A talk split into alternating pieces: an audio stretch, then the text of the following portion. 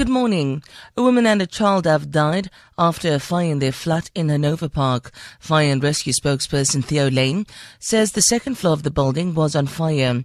He says four other people were treated for burn wounds and smoke inhalation. One male minor, two adult females sustained burn injuries, and one male minor suffered a smoke inhalation. All the patients were removed by ambulance to hospital. Uh, the cause of the fire is undetermined at this time. The Johannesburg Metro has confirmed that a high level probe is underway into the cause of a stampede in which two people were killed and 16 others injured at the FNB Stadium in the city. Johannesburg Metro member of the mayoral committee, Michael Sun, says fake tickets which were reportedly being sold at an entrance to the 90,000 seater stadium caused a riot which led to the stampede. Tickets for the Soweto derby between Kaizer Chiefs and Orlando Pirates were sold out two weeks ago and organizers had warned those without tickets not to go to the stadium. The match continued and Chiefs won 1 0. Prominent Orlando Pirates supporter Joyce Chauke says she's heartbroken after learning about the tragedy. It's very sad as a supporter of football to hear what is happening today here at FNB Stadium. I never thought what happened at Ellis Park it will happen again. It's happening.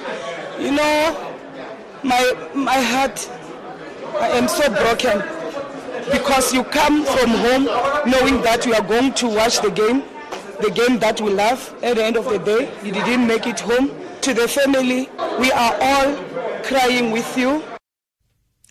A voter registration drive continues today for three municipal wards by-elections to be contested in the Western Cape, Gauteng and the Northern Cape. The by-elections will take place on the 20th of September. Voting stations in the specified wards will be open from 8 a.m. until 5 p.m. to allow all eligible voters to register and for existing voters to check their registration details and to update address details when necessary. In the Western Cape, Ward 37 in Nyanga will be contested following the death of the councillor. The IEC says it is a criminal offence to register and vote in a ward in which persons are not ordinarily residents. The Australian Prime Minister Malcolm Turnbull says counter-terrorism police have foiled a plot to bring down an aircraft. Police raided four homes in the Sydney area and arrested four men. Investigators believe the plot would have involved the use of an improvised device. Additional security has been put in place at all Australian airports.